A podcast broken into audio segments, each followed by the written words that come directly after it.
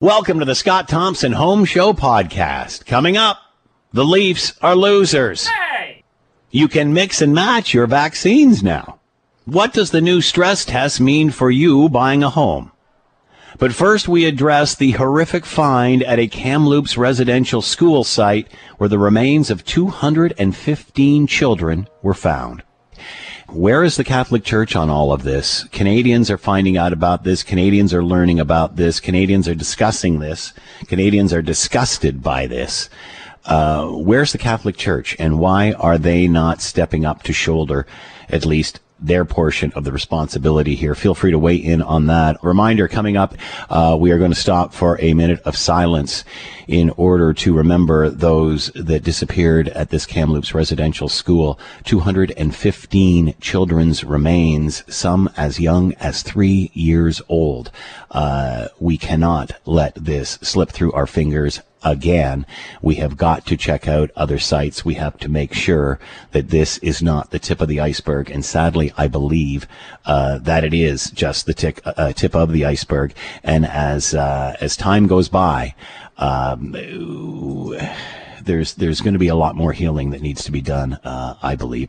Anyway, I want to play you a couple of uh, clips. Uh, this from Butch Wolfleg. Butch Wolfleg attended a residential school near Siksika Nation, 1956 uh, to 1958, and he talks about his experience there.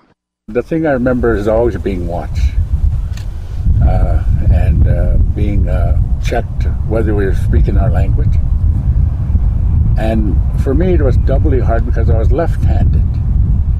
And uh, they told me that that was a sign of the devil. So I was severely punished on my left hand. Wow. Uh, and Butch Wolfleg on how he feels regarding this discovery and what is happening in Kamloops. It really uh, created some emotions for me uh, where I had to take a drive and have a good cry out of out of that out of that remembering, but also being grateful to these children that were found. All right, that is uh, Butch Wolfleg uh, talking about his experiences and then learning of what we all have learned about Kamloops. Let's bring in Dr. Dawn Lavell-Harvard, president of the Ontario Native Women's Association, director at Trent University. We talked to her yesterday, and after I hung up, I realized I have more questions uh, than than uh, you, you, can possibly imagine. Uh, doctor, thanks so much for the time and returning uh, to talk with us. greatly appreciated. Thanks for your time. You're very welcome. I think one thing that stood out for me in our conversation yesterday and that I, I didn't realize, and, and again, I've, I've been talking about this with my family, uh, as adults, as a guy in our, fi- a man in my fifties, I can't believe that uh, in my adult life, I'm now just learning about this, uh, which is a, a great difference from my kids who I know in school are learning way more about this than I ever did. Whether that's enough or not, I'm not sure. But one of the things you said yesterday that really struck me was that Canada has none of the records of these kids and that when and correct me if I'm wrong here when these schools were closed these records went back to the Vatican is that accurate so there, the biggest concern here really is the lack of records and and in fact that nobody really knows where a lot of the records have disappeared too, um, or if there's claims that they don't exist. And, is there any reason to think that they are still around, if at the Vatican? Um, absolutely. So, from what I've been able to understand of this, you know, incredibly complex situation, is that the Catholic Church diocese kept secret archives dating back to, you know, the 10th century when they had to create these secret archives at a time when the Catholic Church was being persecuted. So there's, you know, records of secret marriages, secret ordinations, and other really high profile cases um, in the United States have been able to access these secret archives and have found, you know, massive, very detailed records of what happened in cases of, of abuse against children in schools, uh, of abuse uh, by priests, and and there were these these secret documents. Now, the fact that within Canada, oh, the TRC report, I think it's something like 88% of the records that were supposed to be retur- supposed to be turned over were not turned over to the the TRC. So now considering the, turned over.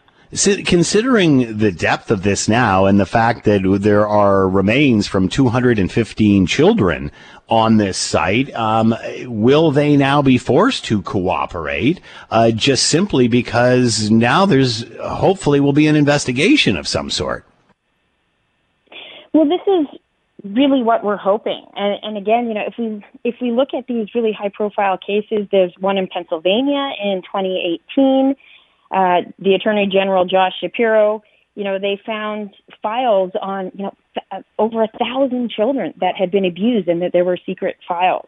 You know, another case in Boston, the same thing was in 2002 against the Boston Archdiocese. So these secret records are out there somewhere, and the fact that none of this has been turned over shows a real lack of accountability. That there was you know, 36 orders that were running, you know, schools were run by 16 dioceses and 36 orders of the Catholic Church that have to have these records somewhere. And it has been suggested by experts hmm. that they were, that these documents hmm. Are being kept in the Vatican in Rome, which, you know, that really complicates the ability of any particular one country's government to be able to compel the Vatican to do anything. Dr. Dawn Lavell-Harvard with us, president of the Ontario Native Women's Association. We are now going to pause for a minute for a moment of silence to remember the 215 who vanished at a Kamloops residential school.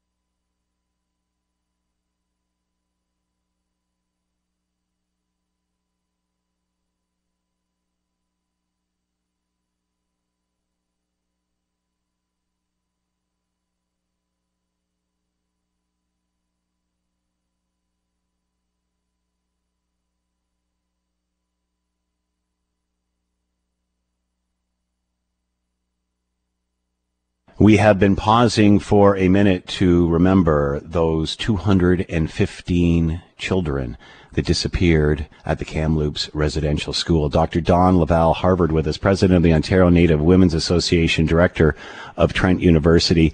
Uh, Dawn, how concerned are you? I mean, we understand this Kamloops school was was the largest, if not uh, one of the largest. How concerned are you? This is one residential school site, the largest from what we understand, but there's many more. How concerned are you that there are other unmarked graves at other sites? I'm hugely concerned. I there is evidence of unmarked graves at at least two other sites that they have already found direct physical evidence of. And given the stories of the survivors who talk about, you know, their classmates who just disappeared at one point and were never spoken of again, the number of families whose children went off to the schools and were never heard from again, it's imperative that they search each and every residential school because you know, if there's already three, it's it's in fact quite logical to believe that you know they're, they're all run by the the same organization. I'm sure these three weren't the exception to the rule. Has the Catholic Church commented on this latest discovery at all? Not that I have seen anything. Um, so far, the Catholic Church, the head of the Catholic Church, and there's been numerous calls for the Pope to apologize to you know, for their role in this, and they have so far refused, saying that the head of the Catholic Church is not responsible for what happened at you know individual orders or dioceses within Canada.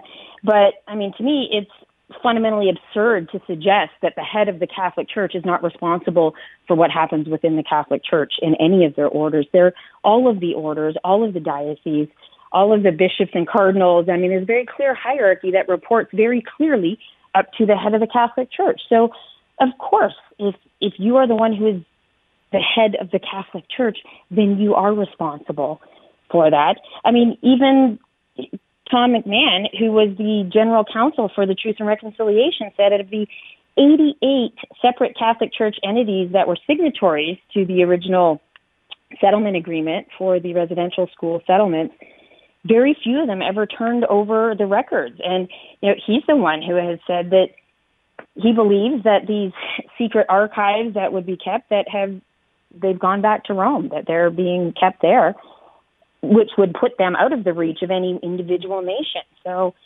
you know, there's real concern here, and it, I think the time has come for the church to a church that is founded upon belief in confessing and asking for forgiveness to come forward and you know make these families whole again release the records of what happened to the children in the schools so that those children can be identified and returned to their communities for proper burial so they can be laid to rest in peace what will happen at this Kamloops site now? What happens to the remains of these 215?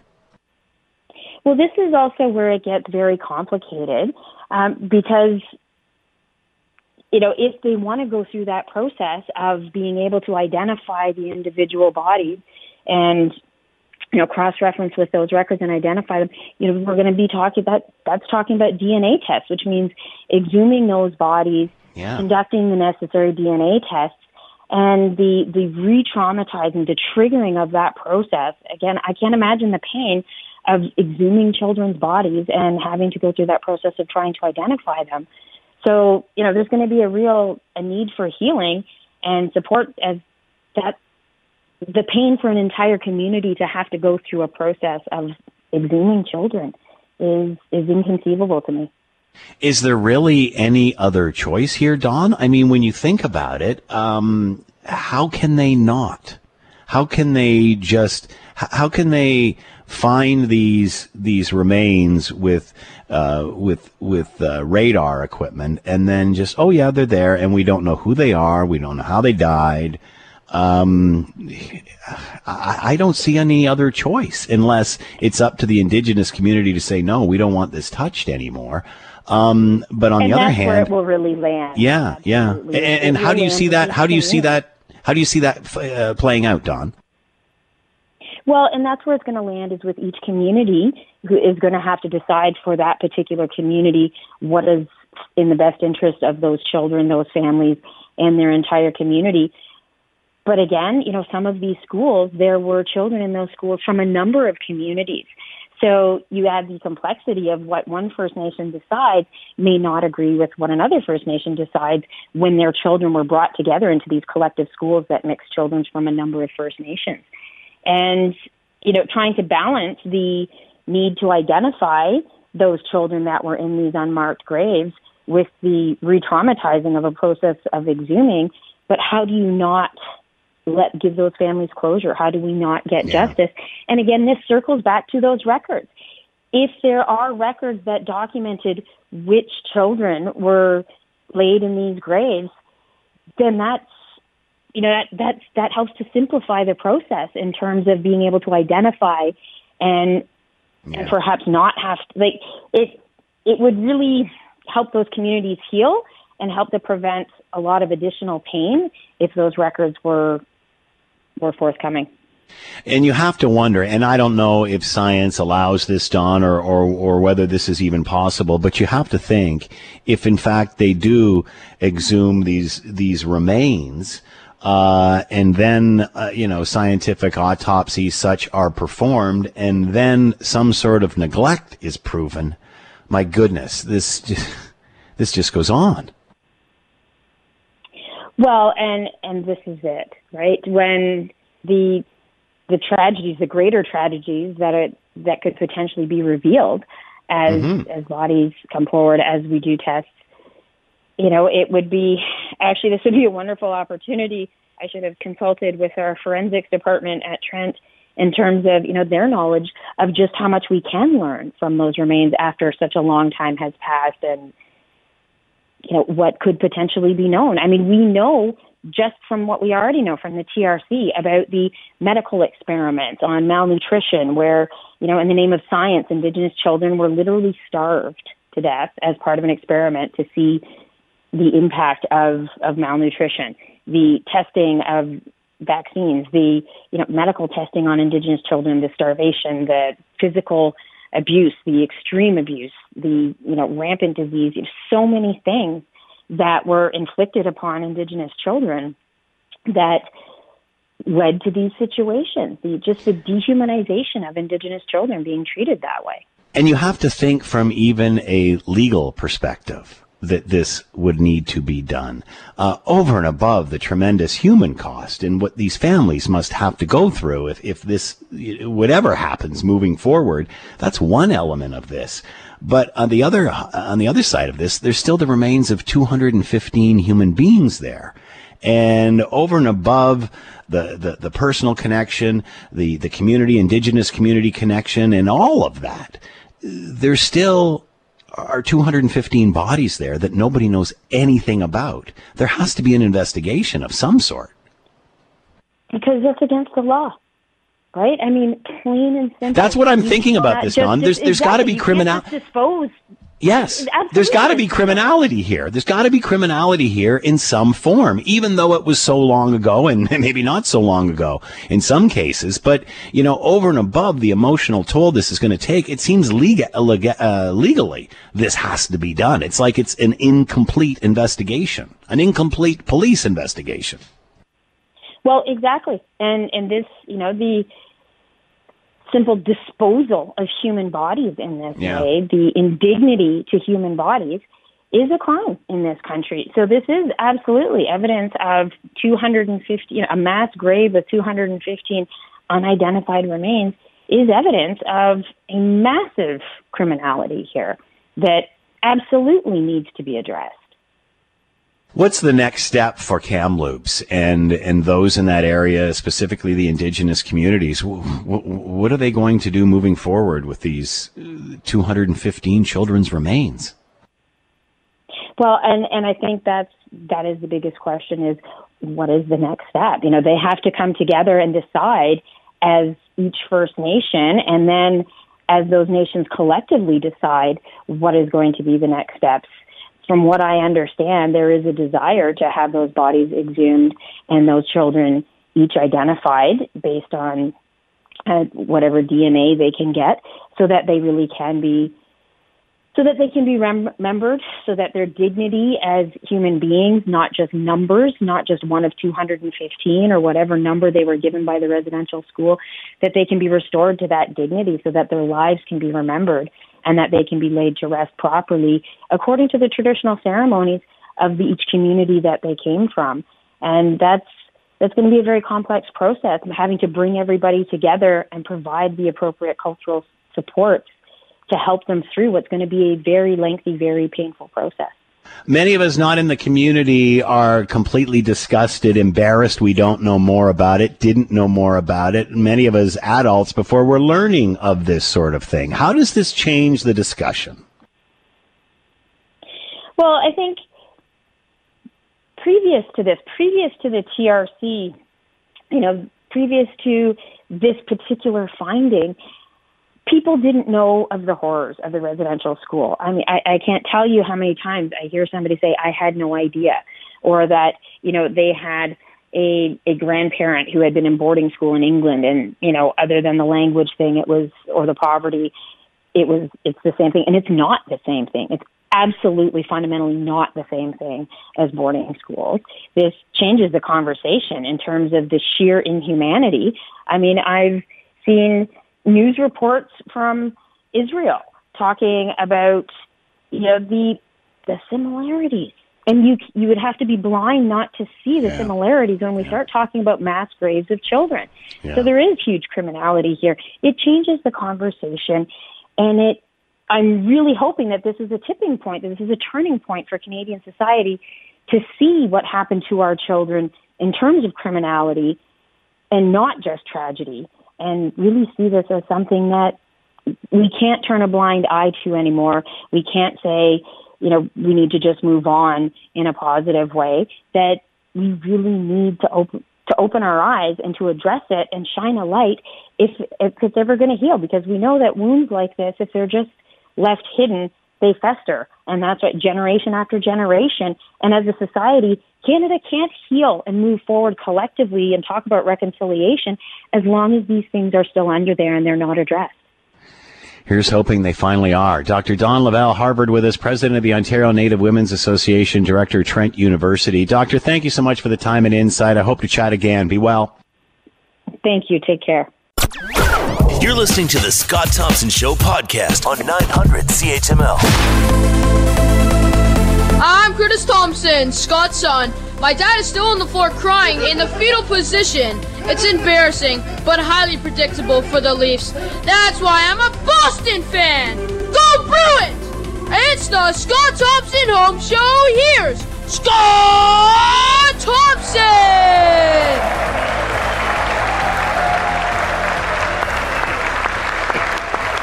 Here. Yeah, bum. Yeah. Uh, good afternoon. It is 1211. It is 900 CHML. I'm Scott Thompson. Will Erskine back at the station. Keeping the Scott Thompson home show between the pipes. Week number 63. Jump into the fun or the misery. You think about those poor healthcare workers that had to endure all of that last night. They thought they'd won the lottery. He. Uh, feel free to jump into the fun. Facebook and Twitter. You'll find the podcast edition of the commentary waiting for you there. Uh, and of course, you can send us a note if you want to reach the Scott Thompson Home Show. Uh, Scott Thompson at 900chml.com. All right, uh, let's move on. And uh, obviously, hockey fans in Ontario. Uh, well, I, I, if you're a Leaf fan, anyway, there's lots of Montreal fan uh, fans here now who have uh, jumped off this bandwagon long ago. I remember uh, a buddy of mine, and obviously he instilled some sanity into my son Kurt. He said, "You know, you should never be a Leaf fan. You should be a Boston fan, and then you'll never be you'll never be disappointed." And my son said that to me again last night.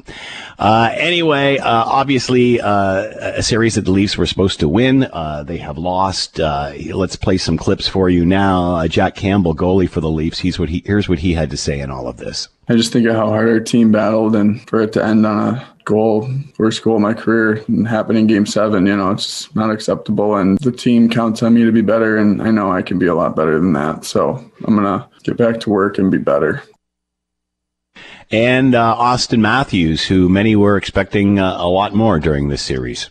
Obviously, when it comes to playoff time, everything's much tighter. I mean, they're obviously a team that defends well. They have great goaltending, and you know, in my opinion, I don't think we had any shortage of chances. like I said, it's a game of inches. We weren't able to capitalize, and obviously, we're out there to, uh, you know, to capitalize, and uh, we weren't able to get it done. You know, in my opinion, we had lots of plenty of looks and really good chances.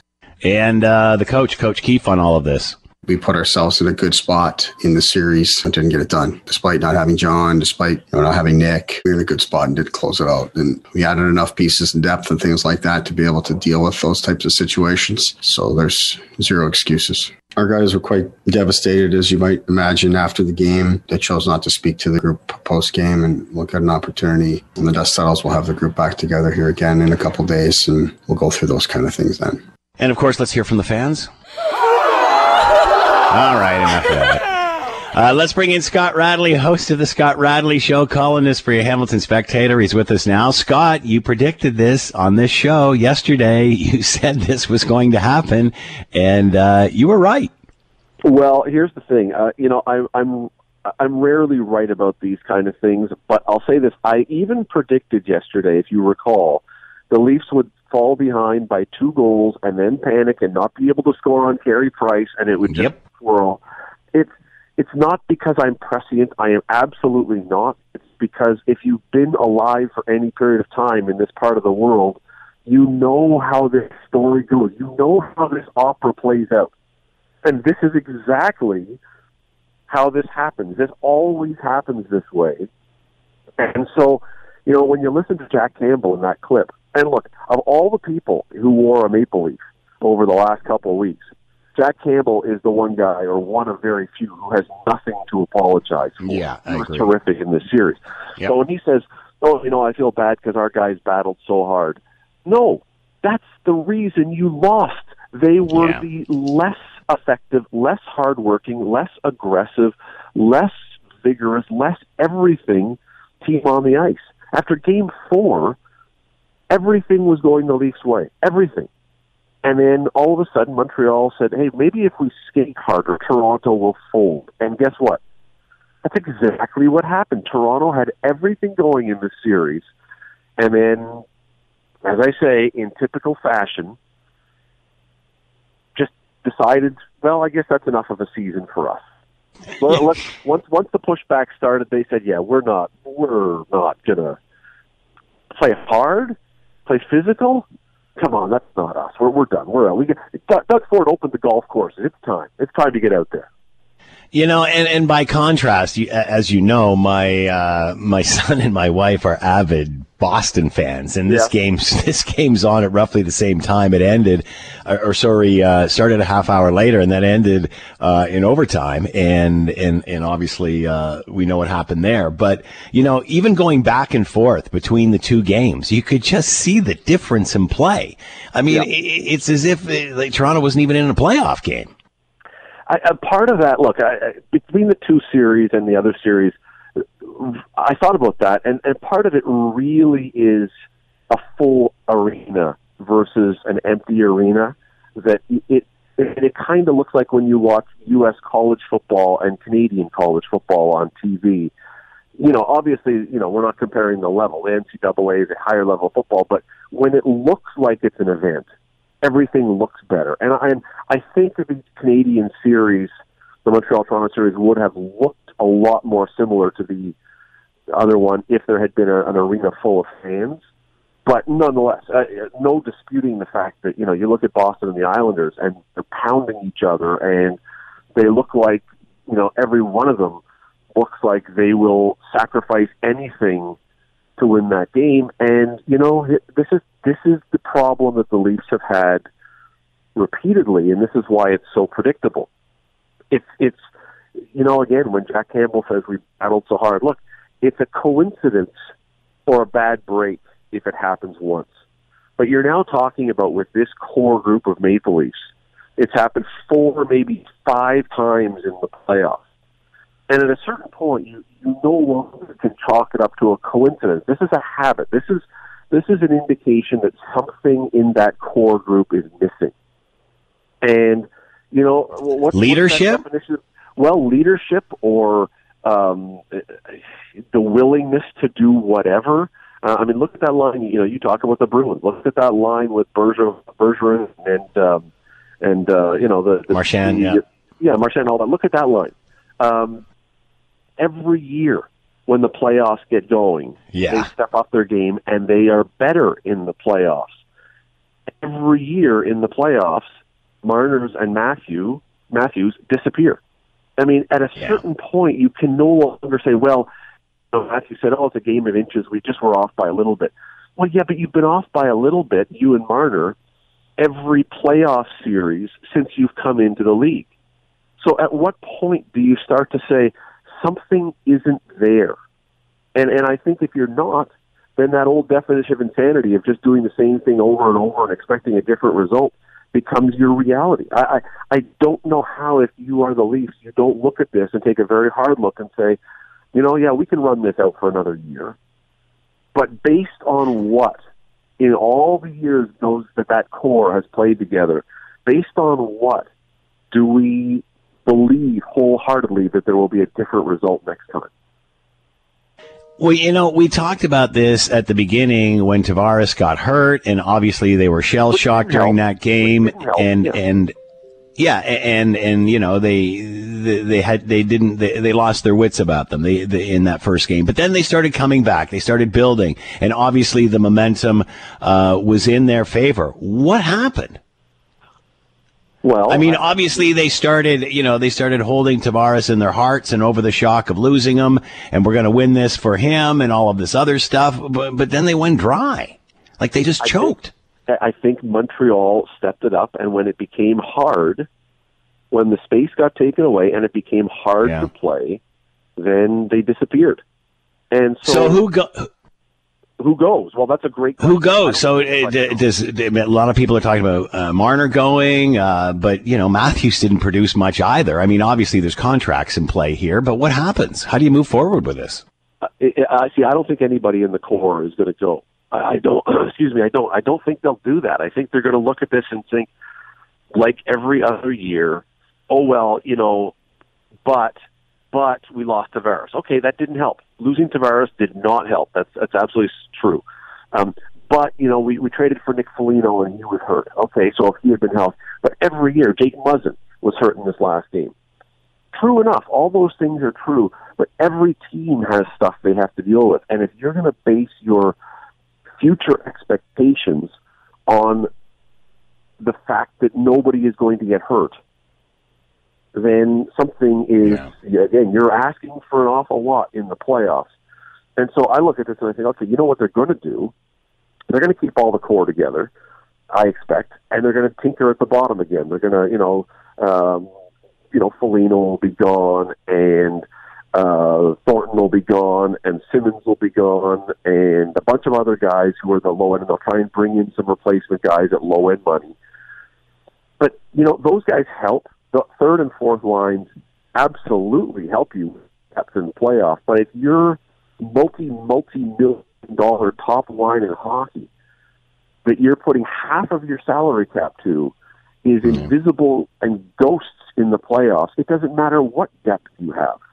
Like look at the look at the Colorado Avalanche the other day with Nathan MacKinnon in that first game against when they won seven to one against Vegas. Nathan MacKinnon who is paid six point three million. He is paid half of what Matthews and roughly half of what Marner makes.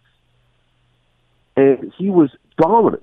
Even though Vegas is a great team, Nathan MacKinnon stepped up his game and said, I'm taking this game over. If your stars are not stars, it is really hard. So even yeah, even if the yeah. Leafs had managed to squeak through this round, if you've got your stars who, uh, you know, you couldn't really build the kind of team maybe you wanted because all your money is tied up in them. If they're invisible, you're not going very. Yeah. Um, breaking news uh, just coming out as we're talking to you. Your thoughts on Edmonton uh, football team, now known as the Edmonton Elks. E L K S. Colors the same. Everything's the same. It, I, I imagine a bunch of uh, old guys in some sort of uh, social club, like a water buffalo, uh, like Fred Flintstone. Do they have a Grand Poobah? Will the captain be called the Grand Poobah? um, the Edmonton Elk. I mean, that that I'm sorry, that is having two teams in the CFL. Come on, it's got a nature thing to it. You know, the elk, the nature, the West, the Great Frontier, all that stuff. No. Okay, so they had to keep it with an E because you didn't want to change the logo because you wanted the EE logo. Yeah. Um, uh, you know, you would have been better off calling it the Edwin Encarnaciones rather than if you wanted that. I mean, look, the elk is that. Uh, they sound very graceful, though. I'll give them that. That's right. Yeah, they just avoid the tackle by leaping over everybody. That's right. Beautiful. They'll, they'll Be very in the in the, in the very magical. And, yeah. yeah. It's, uh, okay. Well, the elk. All right. I, I, I, I I'm mm, okay. You know what? I'm Scott I'm Radley's been with us, host of the Scott Radley Show, and I have a feeling he'll have more to say on this tonight, and also columnist for your Hamilton Spectator. Scott, as always, thanks so much for the time. Be well. You too, Scott. You're listening to the Scott Thompson Show podcast on 900 CHML. If you had AstraZeneca as your first COVID 19 shot, you may have been waiting to find out what to do about your next dose. The National Advisory Committee on Immunization is now recommending it is okay to get an mRNA vaccine for your second shot if need be. So that means either Pfizer or Moderna will do. The new advice is based on emerging studies out of Spain and the UK and real world evidence from France and Germany that says mixing and matching the vaccine this way is safe and effective at preventing COVID 19.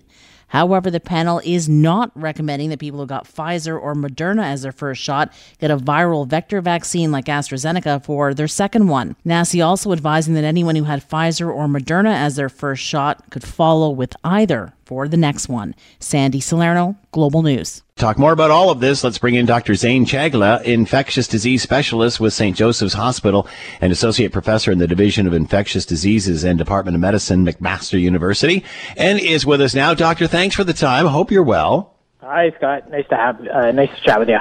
So NACI uh, now recommending, and I'm noticing now that they're not holding their press conference. It's just part of a Health uh, Canada press conference, which is great because we're hearing this out of one voice and not several. Uh, but obviously, NACI has uh, agreed and approved the mixed uh, mixing of doses. What exactly does this mean, Doctor? Does that mean it's it's just safe to do this? Do we know of efficacy? Is one better than the other when you do this? Uh, what are your thoughts here? Yeah, there, there's still a couple of questions. I mean, I think we can at least say this is safe from a side effects profile, and that's what that UK data published a couple of weeks ago. There was a small Spanish study of about 800 people where they actually saw people made really good immune responses, and in fact, better immune responses than people that got AstraZeneca as their two doses. Doesn't necessarily mean that it translates into more clinical activity, but it probably means that it's in the same ballpark. Um, and I think the biologic plausibility. Look, all these vaccines, even though they have different mechanisms, their function is to still make that viral spike protein and trigger your immune response. They do it in different ways. And so biologically, it wouldn't make sense why these two vaccines couldn't be mixed. It's the question of how much of an effect you get. Is it the same? Is it slightly better? And what's the optimal interval? Which is what we're still trying to find out with uh, with the release of the final UK data set, hopefully in the next couple of weeks. We remember that obviously the Pfizer and the Moderna had a higher efficacy rate than the AstraZeneca, although AstraZeneca is still, you know, very good considering other vaccines and such in the past. Uh, how important is it to have that information about what the efficacy rate is? Could we see, are you just expecting it to say, you know, for example, if, if Pfizer's around uh, 92, 95%, are you just expecting that when you mix AZ and AstraZeneca, it will be a little bit less than that? Or could it in some way be more? Yeah, I mean, the, the question is the more, right? You know, it, these trigger you know have the same response. They may trigger our immune system slightly differently and that might be better right? Like we do uh, for example with our pneumonia vaccines mixing of different vaccines because we know one triggers our immune response one way one triggers it another way and the combination of the two likely do a whole lot more than just giving the one uh, uh, separate time in the future. Um, and so yeah i mean that's the last bit to find out. We have good modeling data though around antibody levels and predicting efficacy. It's hard to actually get full efficacy because you have to actually give the vaccine to people and then watch them for three to six months to see what happens. Well, you know, that's great, but remember, we had these vaccines, you know, starting on the market in December, and in January they started enrolling in this trial. To really get that three to six months worth of data, we're not really there yet. We would rather make the decision based on antibody levels, which through a number of different studies, actually really model well to how effective these vaccines are in the general population. So obviously, we're going to have to wait until time goes on to actually mm. see what that data is. But what we do know is mixing of the two is safe. Accurate? Yeah, exactly. The the UK experience seemed to be at least what they published is people do get a little bit more of the you know, one day afterwards fever, more of the sore arm, the aches and pains, which actually might be a sign that the immune system is being triggered pretty pretty aggressively with these vaccines, which is what we want. Um, uh, but nothing to suggest that there's any major side effects that have been seen in the, the about 1,800 person clinical experience with the mixing of the vaccines in terms of anything that, that's notable outside of, again, those, those minor issues that happen with most injections at the time. So here's the million dollar question, doctor, and I'm sure you don't have an answer to it, or we don't because the research isn't there. But for someone who has had their first AstraZeneca shot, do they wait for a second AstraZeneca shot, or do they take the Pfizer or Moderna? Yeah, I mean, I think if you're in the time frame to get your second AstraZeneca now, it's probably not a bad idea to get it now. You know, the risk of, of blood clotting with the second AstraZeneca shot is about one and a half a million um, you know, it, it's there and available. We know with some of the variants, particularly the variant from India circulating, you know, two doses of vaccine are much better than one. And so, you know, if there's no runway, if it's going to be a month or two before you get your second dose, you want that optimal immunity, then yeah, it's probably not a bad idea to access it now if you're someone that their second shot is due till you know June, July at that point for for the AstraZeneca, then yeah, it's not a bad idea to wait and see what the data from the UK shows to make an educated decision. There's no rush to get your second AstraZeneca, as we know it takes you know 12 weeks is the most optimal time to get it. There's there's the ability to wait and see, and and again, I, I'm Uh, you know, I'm pretty confident when when we look at this data set, we're going to be happy with what it shows, and and likely mixing might be the way of the future in that sense for the AstraZeneca population. Uh, and we should also stress that this is uh, AstraZeneca for the first shot. They, yeah. you know, they will uh, recommend obviously a Moderna or Pfizer afterwards is is a is a possibility, but not switching them around. In other words, Pfizer first, Moderna, and AstraZeneca second. That's not mm-hmm. what we're talking exactly, about here. Exactly. They're, now, they're not going to recommend that because of the clotting risk. Right. Now, what about the timetable issue here? Because there's two different types of vaccine here. Uh, the Pfizer Moderna, 21 to 28 days, the recommending between doses. Obviously, as you mentioned, AstraZeneca, it takes up to 12 weeks to get the full uh, impact of, of, uh, of the immunity it creates. Uh, so same thing if you're going to get the second shot, but with a Pfizer or Moderna, you still should wait that 12 week period in order uh, before you getting that before getting that second shot, even if it is a different vaccine. Yeah, I mean, I think there the the question is also going to be answered as part of the UK. They they had done two different dosing intervals, and so that'll hopefully help with kind of establishing that. It's probably something that waiting is reasonable, whether or not it's you know the six weeks. If it's three months, we don't know the exact timeline. The the Spanish data was at a three month boost. Um, and so, yeah, it, it, you know, my guess is again waiting to let the immune system calm down a little bit before you take the second dose is gonna be reasonable, knowing that AstraZeneca actually got better a little bit, a little bit of a wait. If it's going to be the full 120 days, probably not. I would guess somewhere between the two to three month point. Uh, and again, that UK data set will help us kind of navigate whether or not it's earlier better versus earlier uh, versus delaying that second dose. And I just want to clarify this and, and, make sure we're not giving up mixed messaging here. Uh, but uh, Canada recommends mixing vaccine doses. Is that what we're getting from NACI? So, in other words, that send you know Canada recommends mixing vaccine doses. Uh, that sounds more that they're in favor of that option as opposed to an AstraZeneca for your second shot. Is it safe to say that's what they are recommending? They're recommending people get the uh, mRNA vaccine as the second dose. No, I think they're basically saying that they have the option as the second dose right. in that sense. Uh, so, so, so, they're not you know, coming out and saying they're not physically coming out and saying one one option is better than the no, other. No, and again, you know, I get, I, I think when that UK data set finally does come out, we probably will make the final recommendation at this point. It's right now. Well, well, again, people are getting to their 12 week post AstraZeneca. They don't want to necessarily get the second vaccine. Right. That we're just putting it out there to say, okay, fine, you can you can do this as Germany and France have been doing while we're getting the rest of the data. When do you think we will know more on this?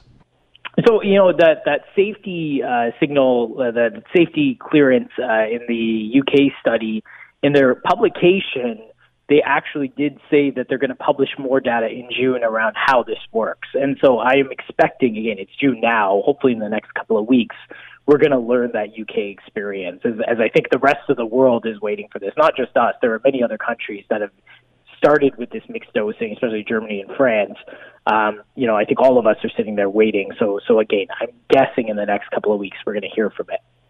So uh, we obviously know the confusion that's been in the past around AstraZeneca and what has happened there. Uh, what does this mean for AstraZeneca? What do you say to Canadians who are wondering what they should do? Do you think this will increase the hesitancy around AstraZeneca? Yeah, I mean, uh, clearly we're not giving it away for first doses anymore. There's not yeah. really a good reason now, especially with the pandemic regressing in Canada and many places. Um, I think from a federal standpoint, there probably needs to be a line in the sand about how much we want to purchase and how much we want to keep in the in the country, and then just saying we're going to just pivot everyone over to a second dose of mRNA vaccine. I mean, guessing that they're waiting for the the final data set to finally kind of put it put the nail in the coffin for that.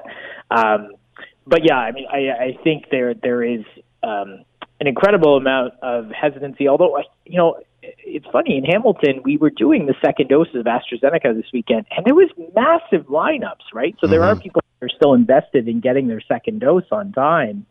Um, but yeah, I think there's uh, there's there's likely going to be an endpoint to AstraZeneca being distributed in Canada long term.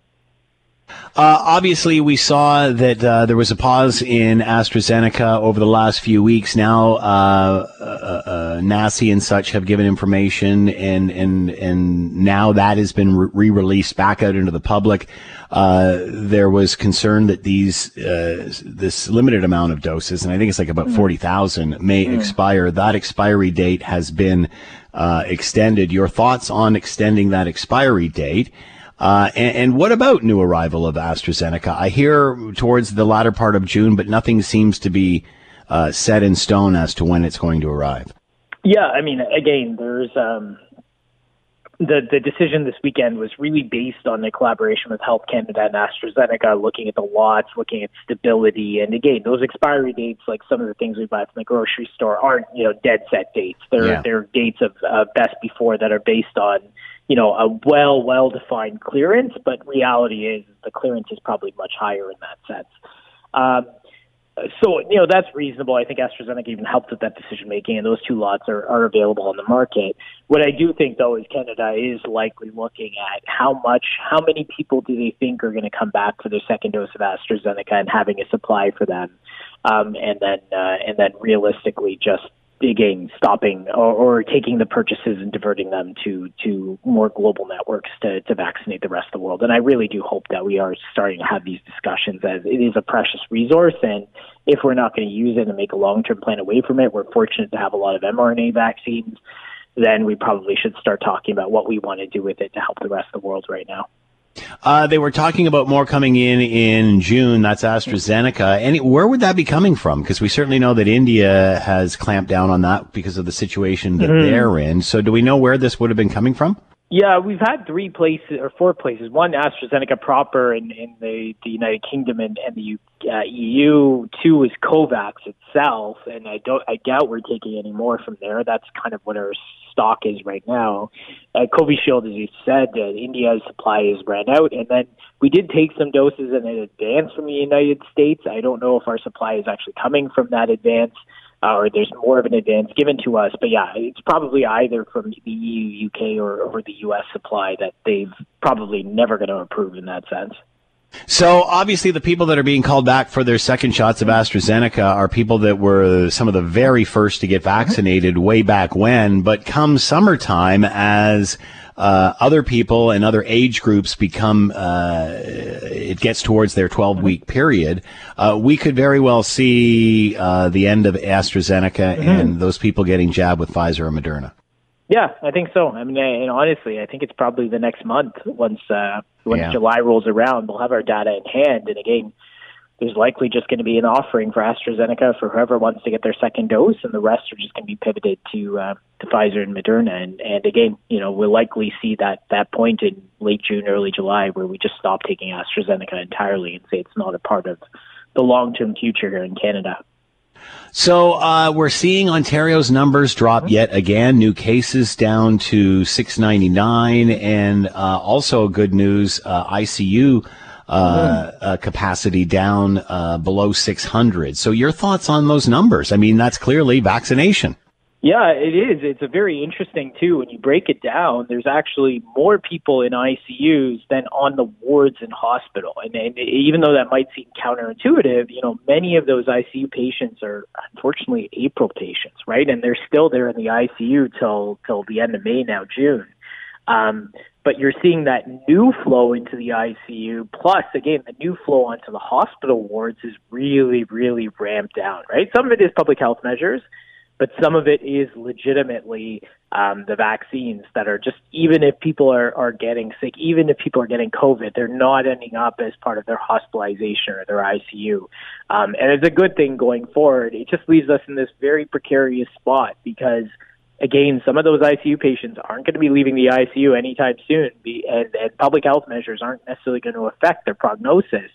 Um, but at the same time, the inputs are slowing down significantly. And, you know, again, balancing that capacity versus uh, knowing that the disease transmission in the community is at a very low point is, is really the tough part of navigating the next couple of weeks. Uh, all right. Uh, obviously, reopening is on everybody's minds as we see cases go down, vaccination rates go up. Uh, again, Ontario's numbers sitting at, at 699. Lots of chatter about schools and whether we can get the kids in, in for the last few weeks to sort of bridge the gap between this year and next year. What are your thoughts on reopening of the schools? Yeah, I mean, I think what the province, or at least the science table, put out is a regional approach using public health capacity and contact tracing in case there's any transmission in schools. Um, you know, it's a, it's a reasonable compromise to give kids some semblance of normal on the back of everything else. If there isn't public health resources right now, they're still catching up, decompressing. Then, unfortunately, I think that that you know puts it out there in terms of them not being as as well uh, well looked after from a public health standpoint.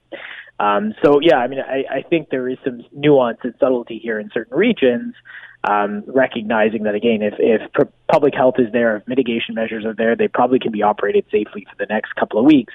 Um, but if public health isn't able to really support that through through you know burdens in those communities, then it's it's hard to justify opening them up if if there is going to be case activity that spills back into the community. Uh, Ontario, obviously a very vast province, very diverse mm-hmm. province. Uh, you know, you can see in some areas how this is totally acceptable, and mm-hmm. others where it may not be. Uh, wh- what do you think? Where do you think that will leave the hotspots like Toronto and Peel and such? Yeah, do you I think mean, they think will they will fall into that? I would do you think, suggest that yeah, they probably wouldn't uh, wouldn't open. Like Toronto and Yeah. Peel, I think, are still dealing with pressures. They're still dealing with workplaces. They're still dealing with vaccinating a good chunk of the population. Whereas I would say, you know, Northern Ontario, the outskirts, London, Windsor, places like that could likely deal with a reopening plan with very close public health follow up. And what do you think, uh, or how does this affect our mental health, realizing that we are now this close to it? We can see the light at the end of the tunnel. We can even feel the warmth of it on our face. Yeah. Uh, talk about the mental health aspect of this and re-entering society.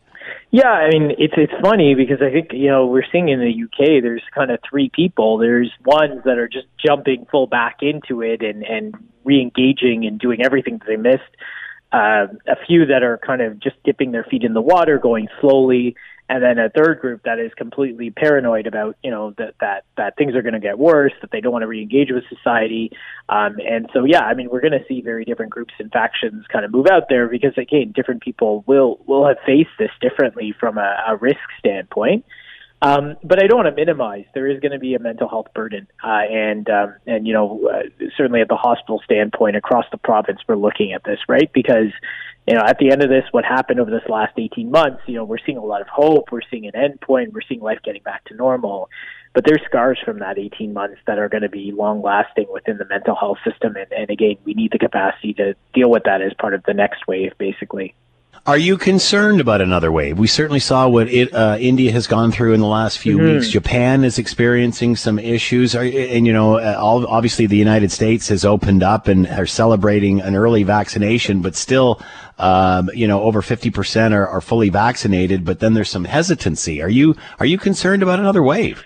I think you know we're going to see case transmission go up. I think when things open up, I don't. I don't think that's going to be an understatement. You know, the variant described in India, um, which is now in the UK, is showing that in the easing of restrictions, you you are seeing cases start spiking up, particularly in communities of people that are unvaccinated or or you know some people that are partially vaccinated. Um, but uh, you know, I think this is a very different wave, right? You know, even in England of 6,000 or so cases of the India variant, eh, there are uh, 11 people that had a single dose and one person that's had a full dose of vaccine that were hospitalized from it, right? And I think that's the, the, the thing moving forward. Yes, we're going to see cases. We may see some hospitalization, which we have to keep on tabs of, and that's probably our biggest indicator of you know what we need to do as a society moving forward but we're not going to see these massive healthcare waves. People have immunity even with the first dose of vaccine, uh, and uh, and really that's going to have profound effects in the future. What we're seeing the places like Japan, Singapore, Vietnam, Australia even struggling is that in their com- in the time that they've been having such good control, vaccine hesitancy has been such a big factor for them. And when the cases start coming, especially with these variants, they're finding unvaccinated people quickly. And and so yeah, it's upon all of us if we want to make sure that there isn't a fourth wave to get vaccinated, both from a personal risk standpoint, but from a population risk standpoint too.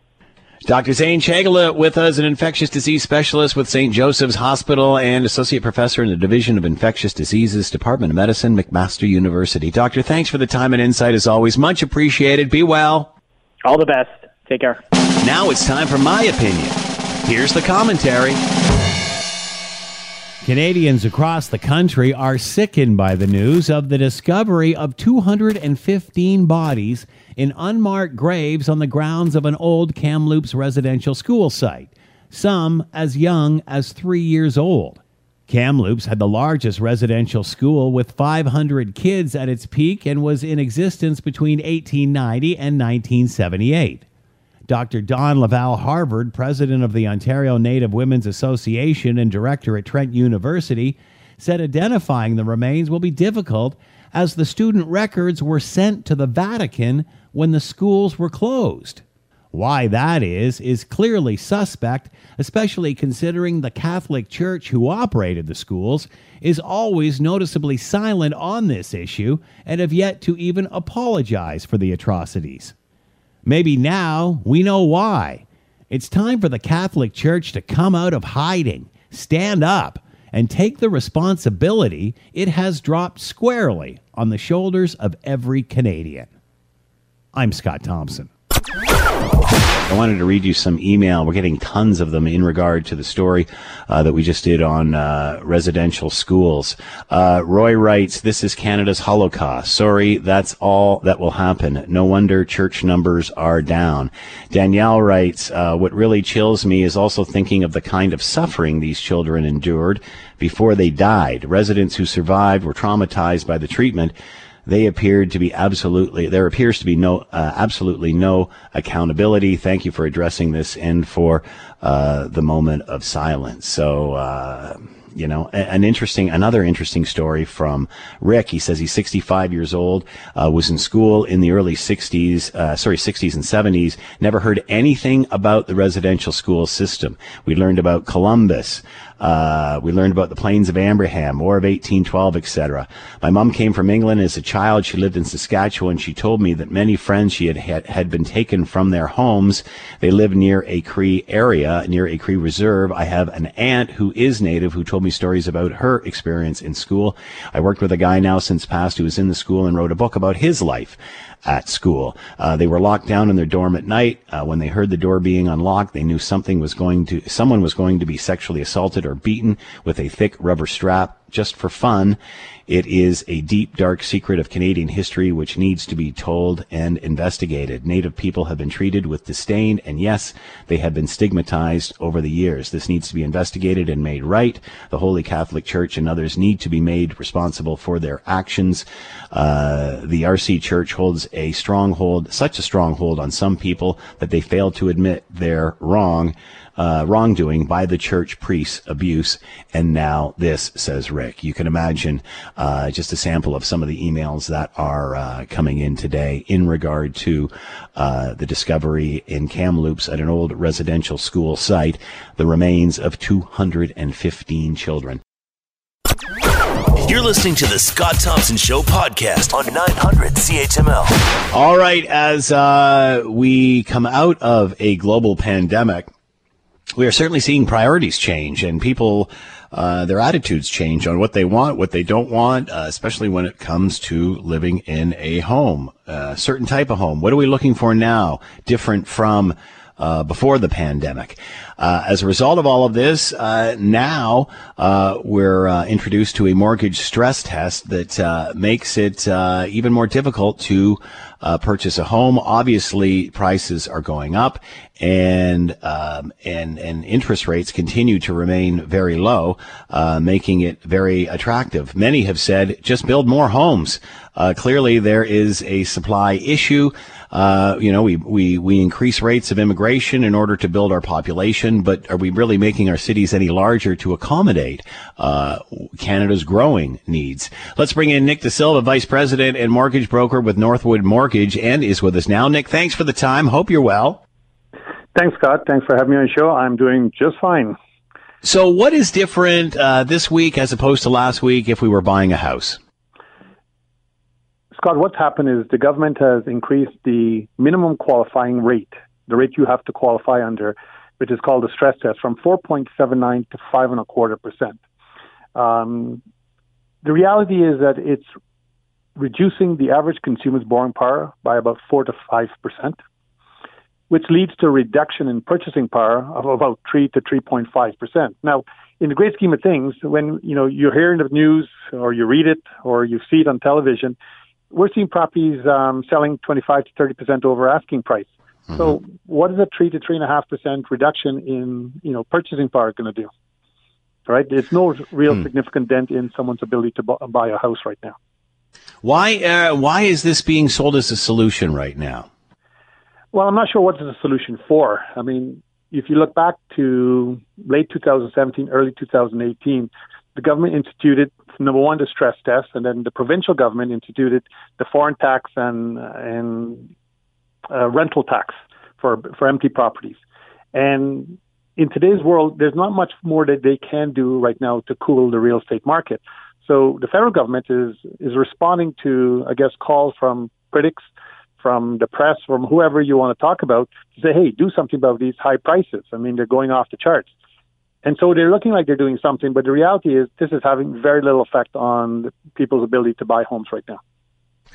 How does supply and demand fit into all of this? Because we're constantly hearing that Canada's growing. We constantly hear uh, that we need more and more people coming in because our, our, our population isn't growing as quickly as it needs to.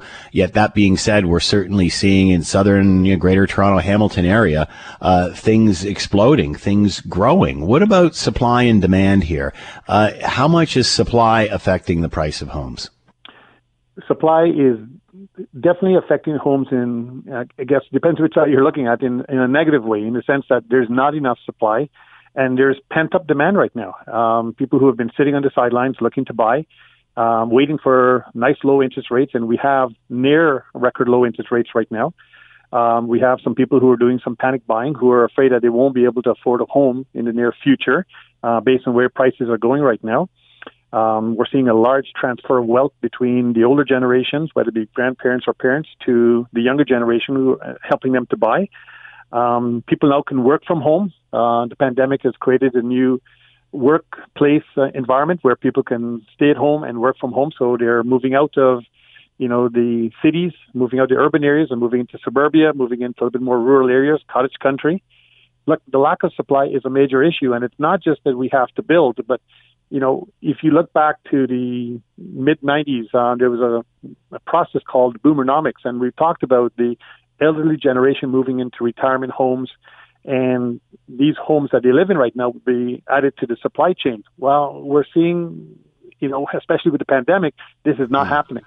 People are sticking to their homes. They've paid for their homes. They refuse to move into retirement homes or nursing homes or whatever you want to call it. And that supply that we were anticipating is not coming to the market topped out with the fact that we're not building enough homes and you've got a shortage of supply right now. Uh, why do we not build more? I mean, is it, you know, the last few, decades, it's about stopping urban sprawl. We don't need any more out. We need to build up. Obviously, as you've mentioned, COVID-19 has changed all of that. Um, but will this increase the need, the desire to build more? Uh, again, it, it's it seems we don't want to build roads, we don't want to build houses, but yet we we expect these cities, these places to grow. Scott, I've had the opportunity to drive through Hamilton on the outskirts um, for personal reasons, and I've noticed a lot of these big cranes in Hamilton. So obviously, there's big development going on in Hamilton right now. Certainly in the city of Toronto, downtown Toronto, Um, you can't even see the lake from where I come from. Um, You have to be on top of the Sky Dome to see it. Um, and, and that sort of dates me because I'm calling it the Sky Dome. Um, yeah, there's a lot of construction upwards, but we're also seeing a lot of construction in um, the north part of the city, east and west of Toronto. If you go along Milton, you go into uh, Brantford, you go into Cambridge, you go into Kitchener Waterloo, all those areas, uh, massive development going on.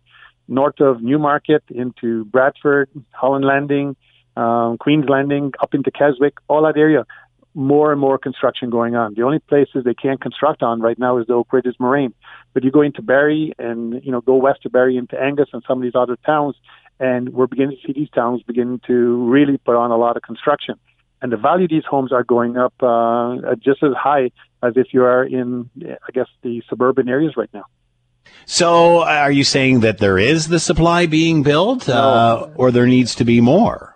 There needs to be more. Now, I'm not an expert in that area. Um, Yeah. From what I read, there's just not enough building going on right now.